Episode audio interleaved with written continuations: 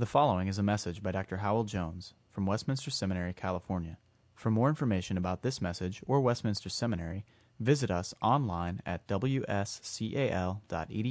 or call us at 760 480 8474.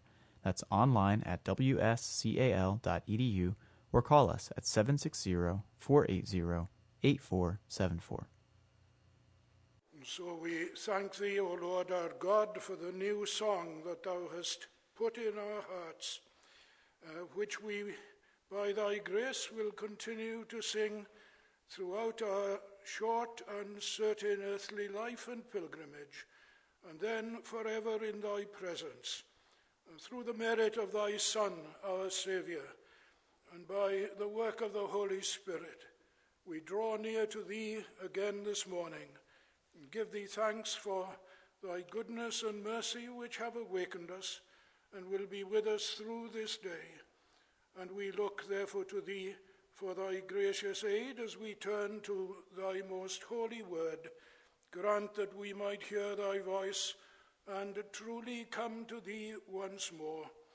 For thou art willing and ready to receive through Jesus Christ all who do so in humility and penitence and faith.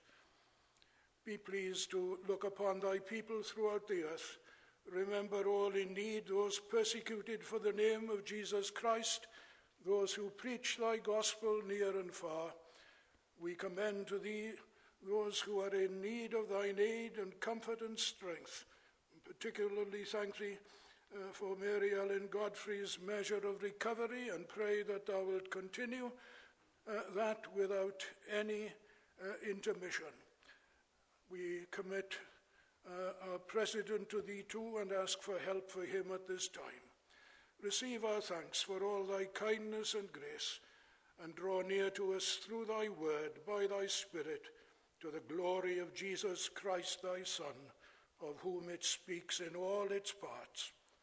Amen. Be seated, please.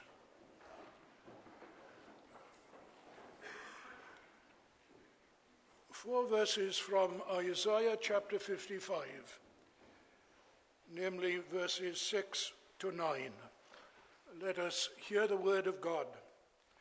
Seek the Lord while he may be found, call upon him while he is near. Let the wicked forsake his way, and the unrighteous man his thoughts. Let him return to the Lord that he may have compassion on him, and to our God, for he will abundantly pardon. For my thoughts are not your thoughts, neither are your ways my ways, declares the Lord.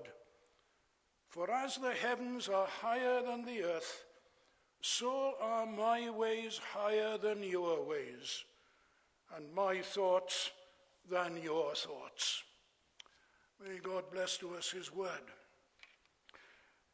We've been seeing that the church's message to the nations is presented in this chapter. And that is done at its commencement in terms of an invitation to a feast. Clearly, then, there is a place for using word pictures in our preaching, not just statements of fact, which can be somewhat impersonal uh, to the hearer and to the preacher, perish the thought.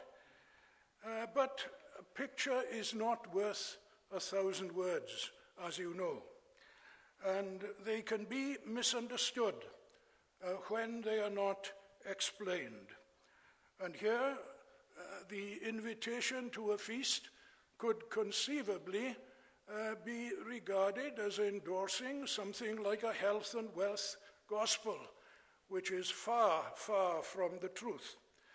This isn't something to be construed literalistically, but spiritually. Truths, therefore, doctrines, are a vital accompaniment for these word pictures. And what follows the verses that we have just heard read is a succession of word preachers, I'm sorry, word pictures, which we will have to consider all at once. And so next week is bound to be a great failure as far as uh, adequate treatment of the text is concerned. Now, what we have here is clear direction as to how we are to set up a meeting between the sinner and the Savior in our preaching and in our witnessing. That is what these words express. We believe in the free or well meant offer of the gospel. And yet, if you're like me, often you feel that we could, much, we could do much better in bringing people to the threshold of the door, so to speak, where the feast is being held. Uh, there was a, a, 19th century Scottish Free Church minister, uh, Old Testament professor, as it happens, in the Free Church College, uh, rather um, quaint uh, but imaginative uh, man, as well as scholar and missionary to Hungary. And he had many quaint sayings by means of which he impressed as well as expressed truth on the minds of his hearers. And one of them, which has passed into common use, the other side of the pond anyway, is the way in which he depicted hyper Calvinist sermons on the one hand and Arminian sermons on the other. What he said was this that the hyper Calvinist preacher is all house and no door. And the Arminian preacher, you know what's coming, don't you? All door and no house.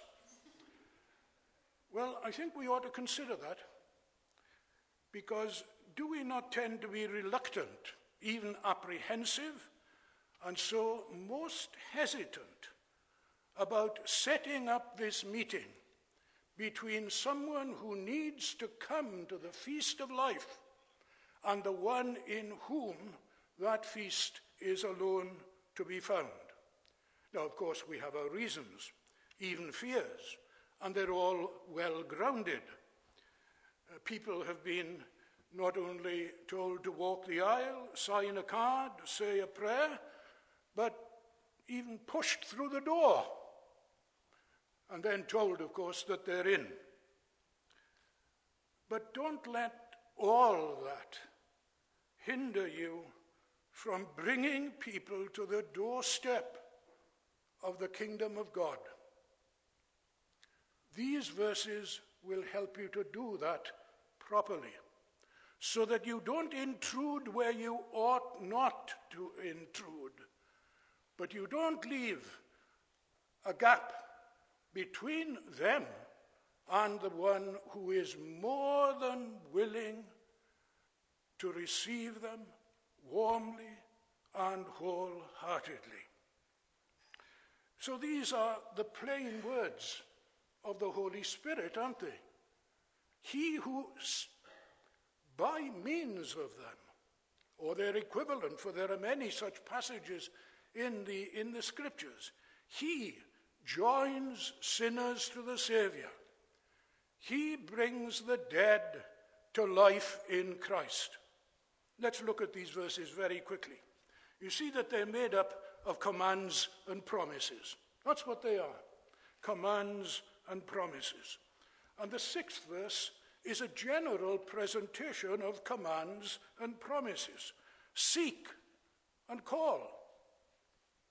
But not merely seek and call, seek, and the one you're seeking will be found of you.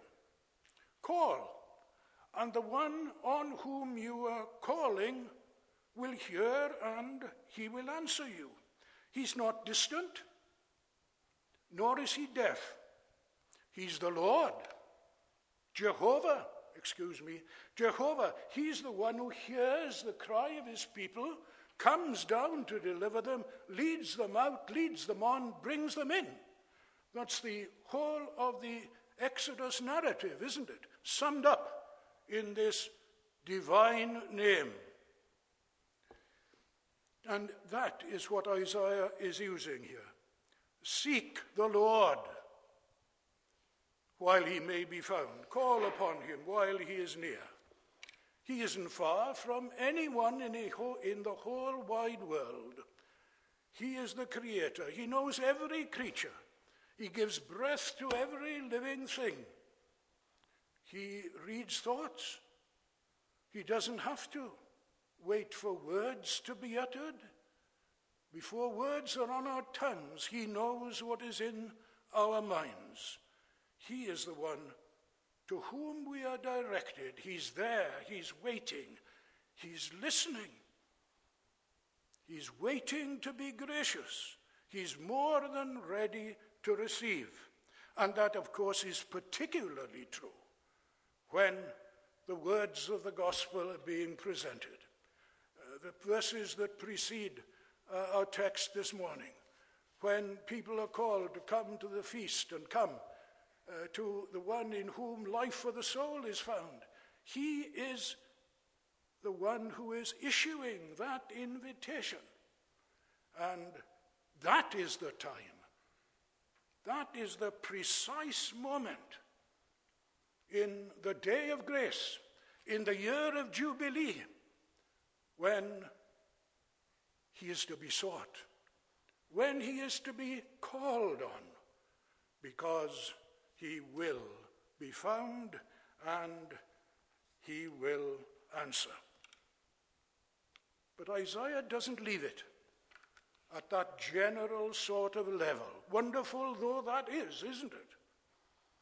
He goes down deeper. He becomes more and more specific. And here, for the first time in this wonderful chapter, he talks about the wicked. And he talks about the unrighteous man. And wicked is in the singular.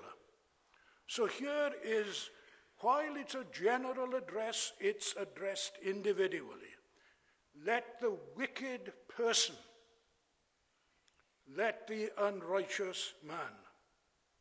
And while an invitation to a feast may seem to be so wonderful, and we can use the imagery and milk it, if I can use that verb, uh, for, for all that it contains, merely to leave the invitation in those terms is to fail to issue it properly because those who need to come are up in arms against God.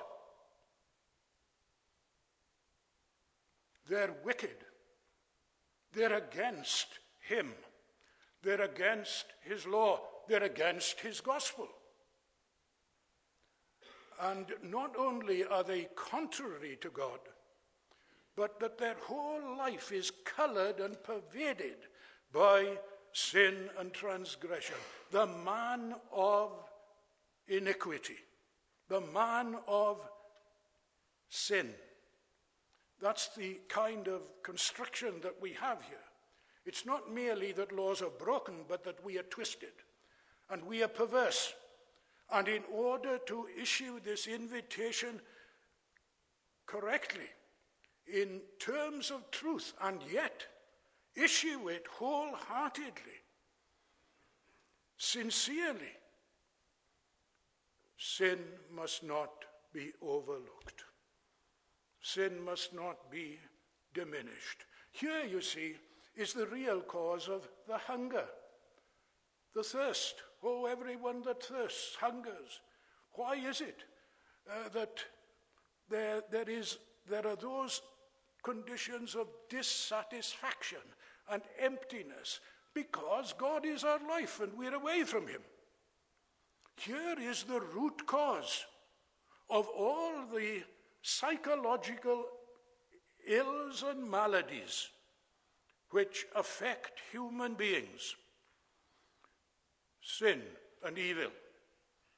And we have to put our finger on it in order to issue the invitation so that when people come, they will be received and blessed.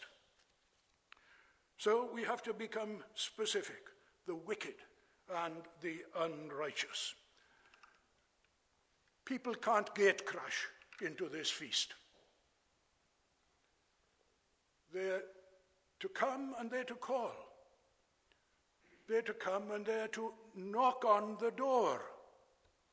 Or because God's hearing and knowing of the sinner is so acute, you know, a tap on the door would be enough.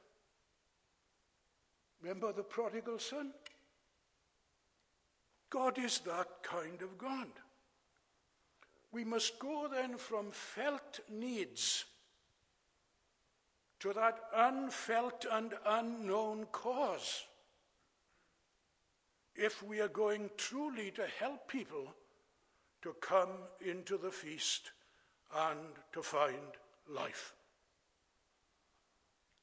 And don't be mealy mouthed about doing so. It's vital. The command is what? It's the law. We must not merely issue the precept clearly, but explain that it reaches the motives, the desires, not merely externally, the deeds and the words, the, unri- the wicked, but the unrighteousness or the iniquity within. And yet, the invitation is still issued, though people are like that. In what terms, then, is it issued? Very quickly. Let the wicked forsake his way, and the unrighteous man his thoughts. Repentance. That's what that is. Repentance. Why must they forsake their thoughts and their ways? Because God says, My thoughts are not your thoughts. My ways are not your ways. There's a fundamental disagreement between us that is so deep and thorough that it cannot be overlooked and reduced. There has to be change. You have to change. You have to turn your back, forsake, on your thoughts and ways, that love of self, that uh, instead of God, that love of self instead of neighbor, fill it all out as it can be filled out. Those two great commandments my thoughts, my ways, my values, my ideas, my so called virtues, my self made religion. No, turn your back on it all. It's contrary to God. And until you see how your whole thinking and living is in direct contradiction to God's thoughts and ways, there's no way into the feast. None at all. You forsake it. What's it worth after all? Why do you spend your money on what is not bread and your labor for what is does not? Do you see, this, this is how um, pointedly and yet lovingly we are to deal with those outside the feast in order to bring them in.